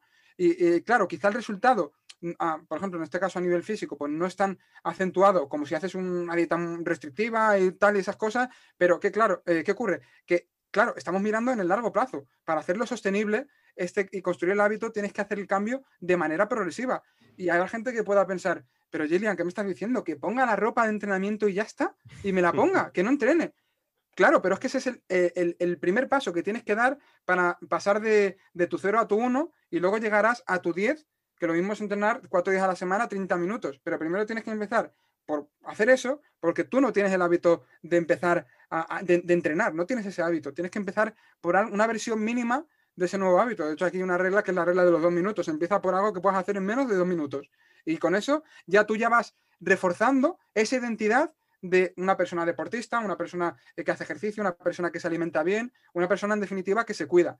Entonces ya tú te vas dando pequeñas pruebas y te vas diciendo, ostras, pues yo esto antes no lo hacía, pero ya lo estoy haciendo y ya vas, em, te lo empiezas a creer, porque aquí yo creo que algo fundamental es que la persona se crea, se crea que puede cambiar. De hecho, yo una persona que empecé a, asesorar, que empezó en 200 kilos, esto no se me va a olvidar, y aproximadamente con 160 kilos así me dijo, Sergio, yo empecé eh, a hacer las cosas porque hiciste que me lo creyera, porque empezamos por cambios mínimos. Y cuando esa persona se lo empieza a creer, es cuando empieza el cambio. Porque nuestras creencias definen nuestras conductas. Y si tú no crees que puedes conseguir algo, no lo vas a hacer. O sea, hay una frase muy buena que dice, tanto si crees que puedes como si no, estás en lo cierto. Y es verdad que el esforzarte en algo no te va a garantizar conseguirlo, pero sí va a ser requisito necesario para que mejores. O sea, sin esfuerzo no va a haber nada. Entonces, cuando ya te lo crees, cuando empiezas a creerte eso, es mucho más fácil conseguir tu objetivo y asentar el hábito. Exactamente, y, realmente yo creo que, los tres, lo que, estamos, lo que estamos intentando conseguir en este mundo es que la gente crea un patrón del éxito. Y cuando yo digo patrón del éxito, y esto es algo que la gente que escucha el podcast están hasta los huevos de escucharme decir esto, porque claro, el patrón del éxito, cuando tú ves a alguien que tiene mucho éxito en algo, esa persona ha fallado mil millones de veces. Pero la diferencia entre, entre una persona que tiene un patrón de éxito, que tú ves, por ejemplo, no sé, Bill Gates, que es una persona que tiene mucho éxito en la vida, él ha fallado muchas veces. Y él, y, la razón por qué tiene éxito no es porque haya fallado, ha tenido éxito porque las veces que ha fallado ha tenido la resiliencia, la resistencia de saber, vale, ahora cómo aprendo de, cómo he fallado y cómo sigo hacia adelante. Y yo creo que allí esa, esa persistencia es algo que, que, en general no tenemos tanto porque estamos, como, como tú has dicho antes, Sergio, que estamos tan acostumbrados a conseguir las cosas fáciles. Estamos acostumbrados a conseguir, eh, claro, es que he pedido esto hace media hora y no está aquí. O, claro, yo quiero pizza y está en mi puerta en 10 minutos. Pero claro, cuando creamos eh, este patrón de que, vale, voy a ser un poco más resistente, cuando las cosas no van como yo creo que tienen que ir, pues dejo de juzgar y empiezo a tener curiosidad de cómo puedo mejorar para la, próxima vez. Sí, quiero, quiero, comentar una cosita y que creo que va, va, a venir muy bien también para la gente que nos está escuchando. Y es que al final, pues bueno, Jillian dice unas cosas, eh, Kike dice otras, yo digo otras. ¿Y qué ocurre? Que al final lo que va a definir todo esto es el contexto y el historial de cada persona. Por lo que digo, ¿no? Hay herramientas, hay diferentes formas de iniciar un cambio de hábitos y en función de esa persona, pues será mejor o peor. Por ejemplo, lo que ha dicho Kike de la obsesión, pues eso puede estar genial en mucha gente. Quizás si, si, resulta que es una persona que viene de algún trastorno de la conducta alimentaria, es que esa palabra es que ni la puedes mencionar. Pero luego lo mismo, esos cambios que ha, que ha dicho Gillian, de empezar poquito a poco, para una persona que tiene mayor capacidad hacer un cambio más grande, se lo dices y te dice, mira, hasta luego, ¿no? Y quizás a esa persona le viene mejor obsesionarse un poquito. Este es el primer matiz que quería dar. El segundo es el del éxito. Y es que muchas veces la persona se pone como éxito lo que, eh, lo que es un poco el ideal. ¿No? Por ejemplo, en el caso de, pues, Bill Gates, de, tener un montón de dinero. En el caso de, una, de otra persona, quizá tener determinado físico. Pero ¿qué es para ti el éxito? O sea, el éxito es algo muy relativo. El éxito puede ser simplemente mejorar tus hábitos para tener mejor salud y poder disfrutar de tus hijos. O sea, eso puede ser el éxito perfectamente. Entonces, entender que el éxito eh, es algo muy, muy subjetivo y que no te tienes que ceñir a, un ideal, porque ¿qué ocurre? Que cuando te ciñes a un ideal, volvemos a lo de antes. Empiezas a vivir y a hacer las cosas que, han hecho otros para conseguir su objetivo, pero que quizá no es el tuyo. Y luego ahí empiezan frustraciones, etcétera. Entonces, estos eran dos matices que quería dar antes de continuar, porque creo que es muy importante aclarar esto a la gente, porque no es cuestión de blanco o negro, sino que hay una escala de grises y que en función de tu contexto tienes que coger diferentes ingredientes para hacer es- a- a co- cocinar, ¿no? Co- cocinar, preparar ese plato que sea el correcto para ti a la hora de cambiar hábitos. Exactamente, exactamente. Y de hecho, lo de blanco y negro me lleva a, otro tema que quería comentar, que ese es como, yo creo que ahora ha habido un, un- cambio un poco en nuestra manera de, de- y digo nuestra, en, en- en general, las profesionales de la salud y de, de nutrición, del bienestar. Claro, siempre intentam- intentamos decir, no, el pensamiento blanco y negro es malo, pero luego hay un empujón mucho ahora, lo que has comentado con el, con el real fooding, que a mí me encanta que gente coma comida real, pero yo creo que esto, eh, lo que estoy viendo es que ahora hay como una definición de lo que es bueno y lo que es malo, y, y estamos como demoniz- demonizando, es una palabra en español, lo acabo sí, de sí, sí, sí. Ah, vale, vale. Es que a veces invento palabras y a veces me va bien, a veces no me va, no me va bien. Pe- pero, veo que estamos demonizando ciertos alimentos que, claro, eso para mí crea un, miedo a, tener ciertas experiencias, porque, claro, por ejemplo, tú tienes miedo al azúcar, pero te invitan a un cumpleaños. O sea, eso, claro, yo, yo veo que el, empu- el empuje hacia la comida real, hace eliminar los procesados, hace todo, está creando un poco de miedo sobre lo que es participar en, en el mundo fuera de ello. Veo que estáis moviendo las cabezas. Cuéntame vuestra opinión. Vale, a ver, yo con el tema es como hay como una pequeña rivalidad entre el real fooding y bueno, o cualquier dieta que sea a lo mejor un poco restrictiva, que bueno, el real fooding no es una dieta, no es una dieta. eh, entre sobre todo la dieta flexible, ¿no? Que es algo también que viene muy, muy, muy de allá de, de América. Entonces, ¿qué pasa? Yo, la única, me encanta el tema de la flexibilidad, lo que has dicho, pero primero tiene que haber unas bases buenas. Y una vez que ya esas bases buenas, ya empezamos a flexibilizar. Entonces, ¿qué pasa? El problema es, a mí, a mí me gusta mucho el real fooding porque deja claro, es contundente y a la gente, esto lo hablamos con, una entrevista que hicimos, la gente necesita a veces mensajes un poco contundentes porque es lo que impacta. La publicidad va así, entonces, claro, te viene Coca-Cola y te dice la felicidad, te viene Nestlé, disfruta, y después te venimos nosotros, sí, pero depende. Entonces, como mensaje de marketing, funciona muy bien y está ayudando a muchísima gente el tema del real fooding. ¿Por qué? Porque simplifica. Y claro, entre nosotros, Gillian, eh, Sergio, podemos hablar perfectamente de los matices y a nosotros no- nos vamos a interesar, pero la gente de a pie, la gente, pues yo qué sé, pues mi madre, pues eh, algún amigo que no esté metido en esto de la nutrición, necesita un mensaje muy simplificado para que le llegue. Entonces, ese mensaje simplificado va a ser el primer paso, que por cierto Sergio tiene un programa que se llama El primer paso, para interesarse en la nutrición y ahí tener como un mapa, ¿vale? Un mapa que, como he dicho, el mapa es una simplificación del territorio. Entonces, el mapa te permite más o menos guiarte, pero no tiene todos los detalles. Entonces, a mí me gusta mucho, por ejemplo, la dieta paleo y el real fooding porque es una simplificación, te permite empezar y una vez ahí ya está en el deber de la persona informarse y matizar, ¿vale? Pues igual que los cereales. ¿Los cereales son buenos o malos? Depende. Experimenta, ¿te sientan bien? Ok. Los lácteos, igual. Entonces, a mí el problema con el tema de la dieta flexible, que tampoco es un problema, es que diga, no, no, es que no hay alimentos ni buenos ni malos. Ahí difiero. Yo creo que sí hay alimentos buenos y malos que están eh, definidos por la evidencia científica, los ultraprocesados son alimentos malos, pero, o malos, o ultraprocesados, no, tampoco hay que etiquetarlo como malos, pero sí es verdad que la evidencia científica nos dice que hay que reducirlo y cuanto más lo reduzcamos, vamos a tener más salud. ¿Qué pasa? Que a mí me gusta mucho esto del real fooding que ha hecho ahora Carlos Ríos es, oye, que no tienes que eliminarlo, tienen un hueco, tiene un 15, un 20%, para algunas personas será un 30%, para otras personas será un 10%, para un culturista a lo mejor es un 5%, pero eh, sí me gusta eh, diferir entre alimentos, comida real, buenos procesados y ultraprocesados, me parece una simplificación que a la gente le llega muy bien. Sí, de, ahí, de hecho, estoy de acuerdo contigo. y Yo creo que la razón por qué lo hablo es que mm, veo a mucha gente que ahora tiene miedo a comer ciertos alimentos. O sea, real fooding me flipa, me flipa, me encanta. O sea, yo veo cada receta que sale, me, encanta. Y de hecho, hay, hay ciertos alimentos que veo allí que digo, bueno, yo no sé si eso lo incluiría, por ejemplo, harinas y esas cosas, pero por otro lado, es como está enseñando a gente que cocinar no es tan difícil. Y eso me gusta mucho. Lo que veo, y, una cosa con la dieta flexible, que me encanta que lo hayas mencionado, porque de hecho yo durante el momento que yo tenía mayor problema con mi imagen corporal, eh, con, con, cómo me veía, aunque estaba súper bajo en grasa, pues estaba siguiendo la dieta flexible. Y yo pensaba, y de hecho lo hablé en el podcast de la semana pasada con Amira Blekwa, que ella es, es eh, alterófila, powerlifter y ha pasado por, por un TCA ella misma, está recuperando.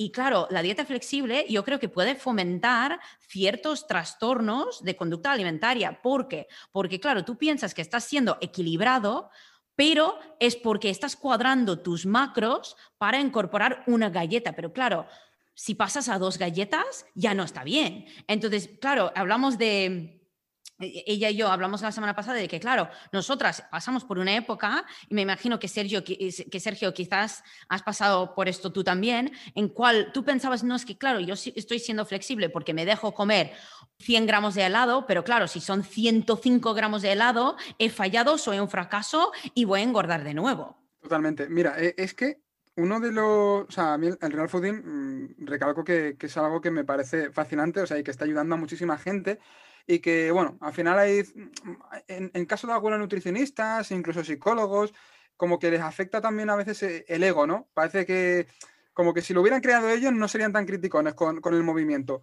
Pero es que realmente vamos a poner en la balanza. O sea, ¿cuál es el problema hoy en día? ¿Que hay mucha gente obsesionada con comer saludable o que hay mucha gente obsesionada con comer basura? Entonces, eso es lo primero, ¿no? Hay que poner la balanza. Luego ya ahí está ahí el matiz de, oye, eh, en, situaciones sociales, en, momentos concretos, no te preocupes, cómelo sin remordimiento, no pasa absolutamente, absolutamente nada. ¿Y, qué es lo que pasa? Que es muy bonito porque al final aprendes a comer y aprendes a, que, por ejemplo, puedes desayunar, eh, como hace Quique, una tortilla eh, con queso de cabra y atún. Y cuando entiendes que puedes comer más y puedes comer mejor y encima está muy bueno, también cuando llegan esos fines de semana, esas ocasiones concretas, no te pegas el atracón. Porque aquí, a mí lo que me pasaba es que cuando yo eh, pues empezaba a comer eso más, empecé a comer más saludable, era más restrictivo. Y encima no, quizás no, pues no, no tenía tanta variedad para comer eh, que, me gustara.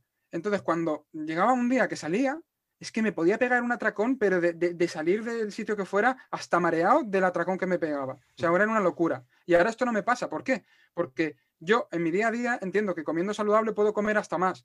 Y encima disfruto de esa comida entonces, cuando llega esa ocasión, pues me como el helado y disfruto completamente y ya está. Pero no llego con tantísima ansiedad a, la hora de, comer, ¿no? Eh, Porque te has dado permiso. E, e, eso es, eso es. Y es que el problema también es que cuanto eh, más te obsesionas con algo y cuanto, sobre todo, esto es una, cosa muy buena, ¿no? Que cuanto, cuando te prohíbes algo, más tentación generas a eso. No pienses en el elefante rosa, ¿eh? Ahí, ahí, e, eso es, no pienses, no pienses, no pienses, vas a pensar en el elefante rosa Mm, y, vamos, lo que puedes hacer es empezar a pensar en un elefante azul, pero no dejar de, pensar en ese elefante rosa, porque si te dicen no quiero pensar, no quiero pensar en comida, quiero olvidarlo, esto no sé qué, esto no sé cuántas, te lo vas a poner ya como en el foco. O sea, el simple hecho, y esto se ha visto en estudios, el simple hecho de decirle a una persona que va a comenzar una dieta ya eleva su ansiedad.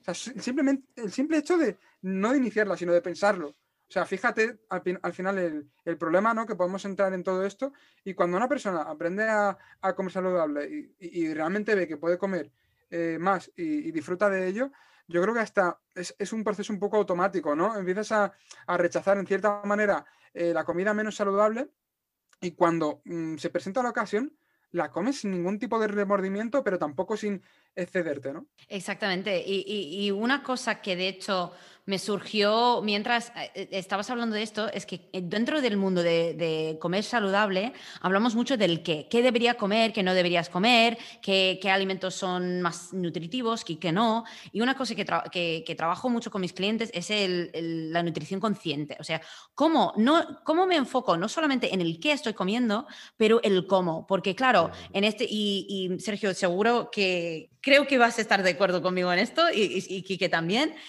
Pero claro, claro, cuando tú estabas en esos momentos que te pegabas a tracones, ¿cómo era tu ritmo de comer? En con qué velocidad y qué estaba pasando por la mente mientras comías. Y eso es algo que, que hablo mucho, es que claro, normalmente cuando estamos pegándonos a tracones o estamos comiendo cosas que, eh, tenemos etiquetado como malo, está pasando una de dos cosas o las dos a la vez, que o estamos comiendo muy rápidos y no, nos estamos enterando realmente de, lo que estamos haciendo, o ya estamos sintiendo culpabilidad mientras estamos haciendo, entonces no estamos presentes en la experiencia. Que Kike, tú estabas diciendo que estás ahora empezando a meditar y claro, el objetivo de meditar no es... Eh, no es realmente tener ningún objetivo, simplemente es estar presente, estar en el momento presente y poder tener la experiencia mientras estás en ello. Y yo creo que, yo creo firmemente que comer es un placer, que deberíamos disfrutar de nuestra manera de comer, pero claro, para hacerlo tenemos que estar presente, ¿verdad? Totalmente. Y aquí quiero añadir una cosa, es que eh, la, la gente, yo veo que usa la comida como, no como un medio pues para quizá, pues eso, tener una energía durante el día, disfrutar más del día a día, etcétera, sino como un fin para tapar emoción. Entonces, claro, el problema es cuando eh, tú eh, pues llegas a la comida con esa ansiedad y, quieres tapar una emoción determinada, la que sea, ansiedad, tristeza, aburrimiento, entonces empiezas a, comer de manera compulsiva sin, sin, tener ningún control, por el simple hecho de que te quieres evadir de esa emoción. Luego cuando dejas de comer y ya, porque ya no puedes más, porque vas a explotar, ¿qué ocurre? Que ya tienes el, doble remordimiento, ¿no? Eh, tienes el, doble problema, por así decirlo, que es el remordimiento y luego por otro lado el decir, vale, pues si resulta que la emoción que tenía antes la sigo teniendo ahora, ¿no? Porque no he atacado el problema de raíz. Y luego la otra cosa aquí que es muy interesante es el tema de la gente que cuando, yo qué sé, pues se come un trozo de pizza y dice, va, a la mierda todo, ya me da igual, me como tres pizzas enteras.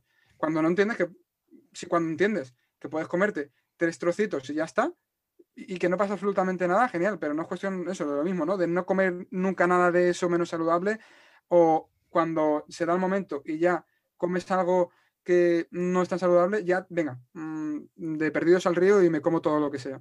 Hay, un, hay una anécdota, anécdota, analogía, metáfora, no sé, no sé cuál, que me encanta, que es claro, si tú, y, esto lo pregunto mucho, porque de hecho trabajo con mucha gente que, que está comiendo de forma por, ah, aburrimiento, por emoción, por, por, cualquier razón que no sea realmente tener hambre. Porque claro, en muchos casos, como he dicho antes, no estamos conscientes de lo que estamos haciendo hasta después. Y, es en ese momento que empezamos a juzgarnos en vez de ser curiosos. Y, ay, dime, y ahora, ahora os cuento la analogía, dime. Yo simplemente quiero dejar aquí una, una frase y es que para mí la obesidad es un problema emocional. O sea, la gente que tiene obesidad es un problema que tiene una raíz emocional, porque come por tapar emociones, sea de la que sea. Un, un problema que lo ha generado el contexto en el que vivimos hoy en día, sea estrés del trabajo, sea lo que sea, pero la gente que está con obesidad y con ese problema de exceso de grasa es porque tiene un problema emocional. Y la raíz, yo, de verdad, cuanto más gente trato, más claro lo tengo. Viene de Igual que una persona con un trastorno de la conducta alimentaria es un problema emocional y pues esa delgadez extrema viene de ahí, igual pasa con la obesidad. La obesidad lo que ocurre es que es un trastorno de la conducta alimentaria normalizado. Cuando vemos a una persona con anorexia, con bulimia, nos escandalizamos. Y cuando vemos a una persona gordita, eh, la persona lo que nos dice es, uy, mi trabajo me ha costado sacar esta barriguita. Y la gente lo ve normal. El problema es que también es un problema y que lo, único que lo hemos normalizado porque lo tiene mucho, muchísima gente, incluso más que quizá eh, anorexia, por ejemplo, ¿no? Entonces, por desgracia, es un problema, yo diría, muy normalizado.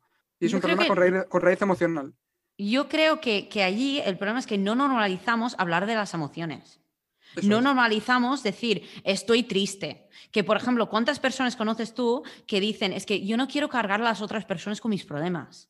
Yo no quiero, e, entonces, claro, yo, por ejemplo, eh, para mí, yo intento ser una persona empática, no sé si lo soy de forma natural o no, pero es porque yo eh, a mí me, me, cuesta mucho decir cuando estoy mal, cuando necesito apoyo, cuando tengo una emoción, pero yo creo que tenemos que normalizar hablar de las emociones y decir, oye, yo estoy sintiendo de esta manera y lo acepto y quiero entender por qué en vez de intentar taparlo.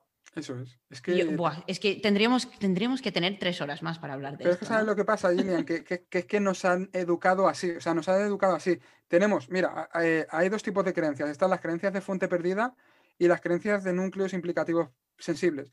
Las creencias de núcleos implicativos sensibles son las que van asociadas a una situación concreta que tú recuerdas. Por ejemplo, en este caso, pues imagínate que en determinada situación estabas con tu familia y por lo que sea, tú querías eh, llorar. Siendo pequeño querías llorar. Y tu madre te decía, no llores aquí delante de la gente, no llores. Cállate ya, hombre, esto ya luego lo hablamos, pero ahora no, no, no, no al final no expreses tu emoción. Y luego ya tenemos creencias de fuente perdida, pues que por ejemplo son mensajes que hemos aceptado pero no sabemos de dónde vienen exactamente, pero bueno, los hemos aceptado, como por ejemplo el eh, ahogar las penas eh, bebiendo alcohol, o no eh, cuentes tus penas, no aburras con tus penas lo que tú has dicho a otras personas, etcétera. Entonces, ¿qué ocurre? Que la persona ya crea la, creencia de que mostrar sus emociones es algo negativo. Por tanto, como no las muestra, no, no, no, puede, no puede, por así decirlo, trabajar sobre ellas. Luego, por otro lado, también está el mensaje y la creencia de que tienes que ser feliz, tienes que ser feliz. Entonces, claro, como tienes que tapar esa emoción de tristeza, de lo que sea, ya recurres a cosas que te dan un placer a corto plazo, pero luego te perjudican. Y ahí también viene el problema de muchas adicciones, entre ellas la adicción, por ejemplo, a la comida basura. Sí, e, eso yo creo que nos da para un par de horas más hablando, ¿no? Y de hecho, bueno, tendríamos que programar un, episodio simplemente para hablar de las emociones en la comida, porque es un tema que yo creo que, que Kike, que me interesaría saber tu, tu opinión como alguien que, claro, tú vienes del otro lado, que, que yo y Sergio, bueno, hemos combatido contra nuestro peso, yo creo que por un lado, y tú por el otro lado. Y siendo una persona más nerviosa, con tendencia a adelgazar, ¿cómo, cómo has lidiado o has, notado algún efecto de, tus emociones en conjunto con la comida? Mm, la verdad que no tengo para compartir muchas experiencias. Sí, cuando hay época de exámenes, que sí es verdad que tiendo a comer más harinas, porque al final mm, eh, tiendo a calmar un poquito más las emociones pero diría que no hasta llegar a un punto patológico. Entonces, ¿cómo, cómo expresas tus emociones? O, cuando tú notas que tienes una emoción difícil, y, esto tiene mucho que ver, que de hecho, eh, justo estoy leyendo un libro como cómo, cómo cultivar un cerebro saludable, que está escrita por una psiquiatra, psiquiatra eh, inglesa, y, estoy justo leyendo el capítulo sobre las emociones y la salud eh, neuronal. Mm. Y, está, hablando ahora en este libro sobre la necesidad de poder expresar emociones de una forma saludable para mantener una salud en nuestro cerebro. Vale, mira, pues yo compartiría dos cosas, dos aprendizajes que he tenido, porque al final yo no soy el psicólogo del podcast, Sergio sí. Y vale, una, mira, yo creo que esto es cuando vas creciendo, yo todavía soy un chavalín, pero el tema de comunicar o con las personas que están alrededor tuya, tener la capacidad de comunicar, ¿no? Entonces, el hecho de un día que te notes irascible, un día que te notes estresado, hablar con, tu, con la persona que tengas al lado y decirle, mira, perdona si hoy me notas un poquito de mal humor, pero, ¿sabes? Entonces eso la persona dice, ya la relaja un poco, dice, vale, si lo veo así, es porque le pasa eso. Y eso, de verdad, me dio muchos problemas en el pasado y hoy en día, gracias a Dios, eh, me, me, soluciona un poquito más la vida con las personas con las que convivo. Y después, en segundo lugar, cuando estoy en momentos estresados, una cosa que me parece clave para evitar, sobre todo, el tema de ultraprocesado, que es más fácil abusar, al final, es que, claro, eh, no podemos poner en la balanza eh, comida real con ultraprocesado porque la comida real está diseñada para que te la comas y tiene nutrientes y el ultraprocesado están diseñados con personas que se dedican a que se convierta eso en algo que, que potencie, o sea, que manipule tu cabeza para que no pares de comerlos, porque para ellos es muy, muy rentable eso. Entonces, ¿qué pasa? Yo lo que hago es intentar hacerme recetas con comida real, con buenos procesados, que sean muy palatables. Entonces estoy eh, luchando contra el hecho de comprar ultraprocesados eh, porque sé que me va a calmar esas emociones. Entonces calmo mis emociones, a lo mejor con comida, pero con comida que es muy difícil de abusar. Te pongo un ejemplo. Una persona podría calmar las emociones con galletas, que te puedes comer dos kilos de galletas y tienes todavía hambre de más. Sin embargo, yo la calmo comiendo nueces, comiendo aceitunas o comiéndome una tortilla francesa con queso de cabra. Ahora viene una época de examen, viene una época de estrés. Me voy a preparar con antelación, me lo voy a poner fácil para no caer en esa trampa que ya, que porque al final es un, proceso de conocerse a uno mismo. Eso es, diría en e, inglés, self-awareness. Self-awareness, eso es clave. Y un, tema que antes de cerrar, porque en, cinco, es que mi perra me está mirando, siempre me pasa, mi perra me está mirando como, a ver, quiero atención. una última cosa que yo creo que eso de, conocerse a uno mismo, en vuestras palabras, en dos minutos, ¿qué es lo que más os ha ayudado a conoceros a vosotros mismos? Si ha sido una experiencia, una práctica, un hábito, una, una relación con una persona. pues fíjate que pienso que lo que más puede ayudar a una persona, a mí en concreto, o sea, empezar a hacer. Porque, ¿qué ocurre? Tú, si, no empiezas a hacer algo, no, descubres si realmente eso va, contigo, ¿no? Y, es cuando te empiezas a, conocer.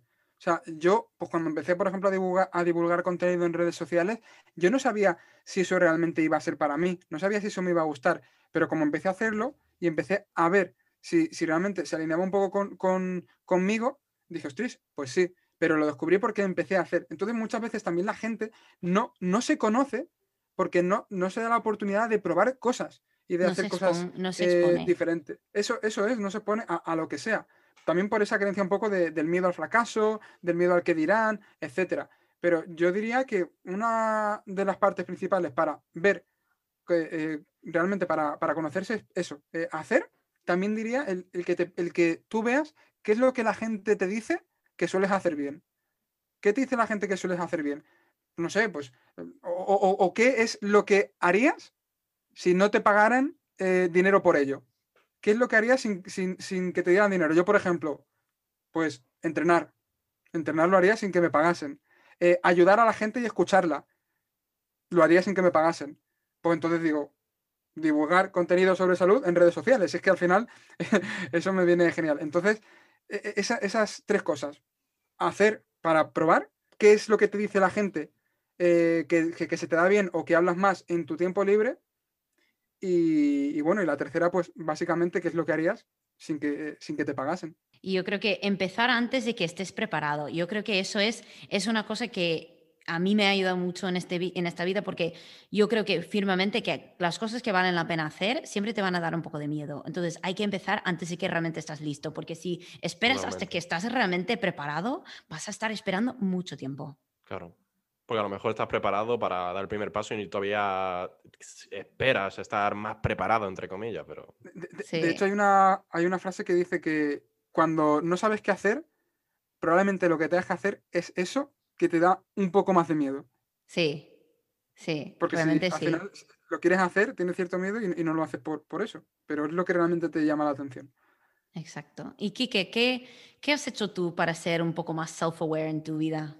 Yo, mira, exactamente lo que ha dicho Sergio y escribir. Me parece que escribir de vez en cuando, o sea, yo tengo, una, tengo unas notas en el móvil, ahí en el, en el Mac, bueno, que también está sincronizado con el móvil, y me gusta mucho porque los momentos malos, los momentos malos, siempre que voy, vale, reflexiones, tengo una carpeta que se llama reflexiones de notas, ¿no? Entonces, cuando pasa algo malo en mi vida, o algo con lo que no me siento a gusto, o con lo que he fracasado, escribo y eso me permite, eh, porque hay un dolor ahí y que quiero mejorarlo, entonces me permite escribir, analizar eh, objetivamente qué es lo que está pasando y mejorarlo. Entonces, yo creo que es lo que ha dicho Sergio y, cuando fracasas, analizarlo objetivamente, aprender, como has dicho tú antes, ser curioso, coger de otras fuentes y seguir mejorando. Yo creo que eso, esa combinación.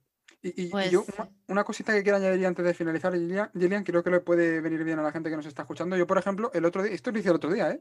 Pues como, todo, hay días que yo que sé, que te encuentras un poquito con menos ganas de, todo, por, lo que sea. Y es eh, intentar eh, explorar y hacer consciente qué es lo que haces en esos momentos que después te permite estar un poquito mejor, pero que encima no tiene consecuencias a largo plazo. Es decir, no estoy hablando de, eh, vale, pues sé que cuando estoy un poquito así, pues si me como un bollo, no, no, no, o sea, no. Hablamos de cosas como, por ejemplo, eh, que, te hagan bien a ti, que tú te sientas mm, pues mm, bien después, que por hacerlas no tengas luego ese, el, problema igual, ¿no? O sea, no tengas como ese remordimiento. Y, por ejemplo, una tontería tan grande como arreglarme la barba y ducharme y ponerme a hacer un poquito de step aquí en un stepper que tengo, eso fue como, hostia, y, ya empecé a cambiar el este. Entonces también tener como un poquito un, plan para esas situaciones.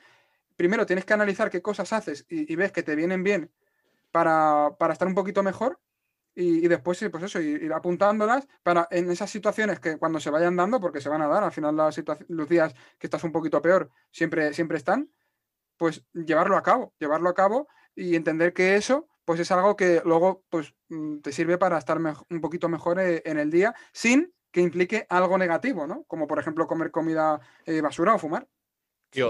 Totalmente ahí, Sergio, porque es que la has clavado. Yo cuando me siento mal, en plan organizado, en plan con proyecto que ha fallado algo y tengo que volver a hacerlo. O sea, antes de escribir, del paso que he dicho es organizar mi casa. O sea, hacer la cama, que todo esté bien organizado, el papelito aquí, el libro, lo otro. Después la cocina, limpiar, fregar, hacer comidas y dejarlas preparadas. Eso es como, vale, si estoy en menos 5, primero tengo que estar en cero, que es organizarlo todo y una vez que ya esté en cero, ya puedo empezar.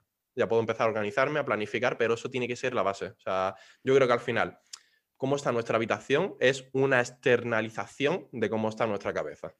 Totalmente, totalmente. Y eso, de hecho, me encanta que, lo hayáis dicho porque yo creo que muchas veces sentimos que tenemos que... Y, yo siempre digo que eh, pensamos que necesitamos energía para movernos, pero realmente necesitamos movernos para tener energía. Y allí Chicos, em, quiero preguntaros, ¿dónde la gente os puede encontrar para, seguiros, para tener más de, vuestros pensamientos, consejos, aprender más de vosotros? Hay, hay varios temas que no hemos podido tocar, pero ya llevamos casi una hora y media y siento que podríamos estar otra hora y media. Entonces, ¿dónde os puede encontrar? Bueno, le doy yo, Quique. Dale, dale. Lo primero de todo, agradecerte la invitación y bueno, que cuando quieras una segunda parte, ya sabes que, nos tienes sin ningún problema. ¿Y dónde nos pueden encontrar? Pues bueno, a mí en mi Instagram eh, como arroba Sergio Cruz barra baja salud y en la cuenta de fitness a 2 con número podcast, pues bueno, ahí subimos contenido de, nuestro podcast y pueden encontrarlo también en Evox, en Spotify, en, en Apple Podcast y en YouTube. ¿Y Quique? Pues en, Instagram, en arroba Kike Carmona Salud y bueno, en todas las plataformas de podcast, y Spotify, eh, Apple Podcast, todo, eh, en Fines a 2 Podcast. Ahí pone Fines a 2 en cualquier buscador y seguramente le vamos a salir de los primeros. Pues chicos, muchísimas, muchísimas gracias por vuestro tiempo. Ha sido un verdadero placer. Gracias a ti, Gillian. Es increíble. Nos hemos pasado genial. La verdad es que a mí me ha encantado la, conversación. De verdad, no, no, sé ni cómo llevamos una hora y media. Parece que llevamos 10 minutos. Como he comentado al principio de este episodio, aunque voy a dejar de grabar nuevos episodios de Radio Bite Size, siempre puedes encontrar los antiguos episodios en Apple Podcasts, en Spotify, en Google Podcasts, donde tú escuches tus audios. Seguiré también con el Instagram de Radio Bite Size y puedes encontrar también varios vídeos en YouTube si te gustaría mejor ver nuestras caras mientras estamos hablando. Como he dicho antes también, me encantaría estar en contacto contigo, saber cómo te ha impactado estas entrevistas, estas conversaciones y simplemente saber con qué estás luchando en esta vida, qué has conseguido, qué es tu camino en general. Y bueno, todavía te quedan un par de episodios y si no, tienes un montón de escuchar.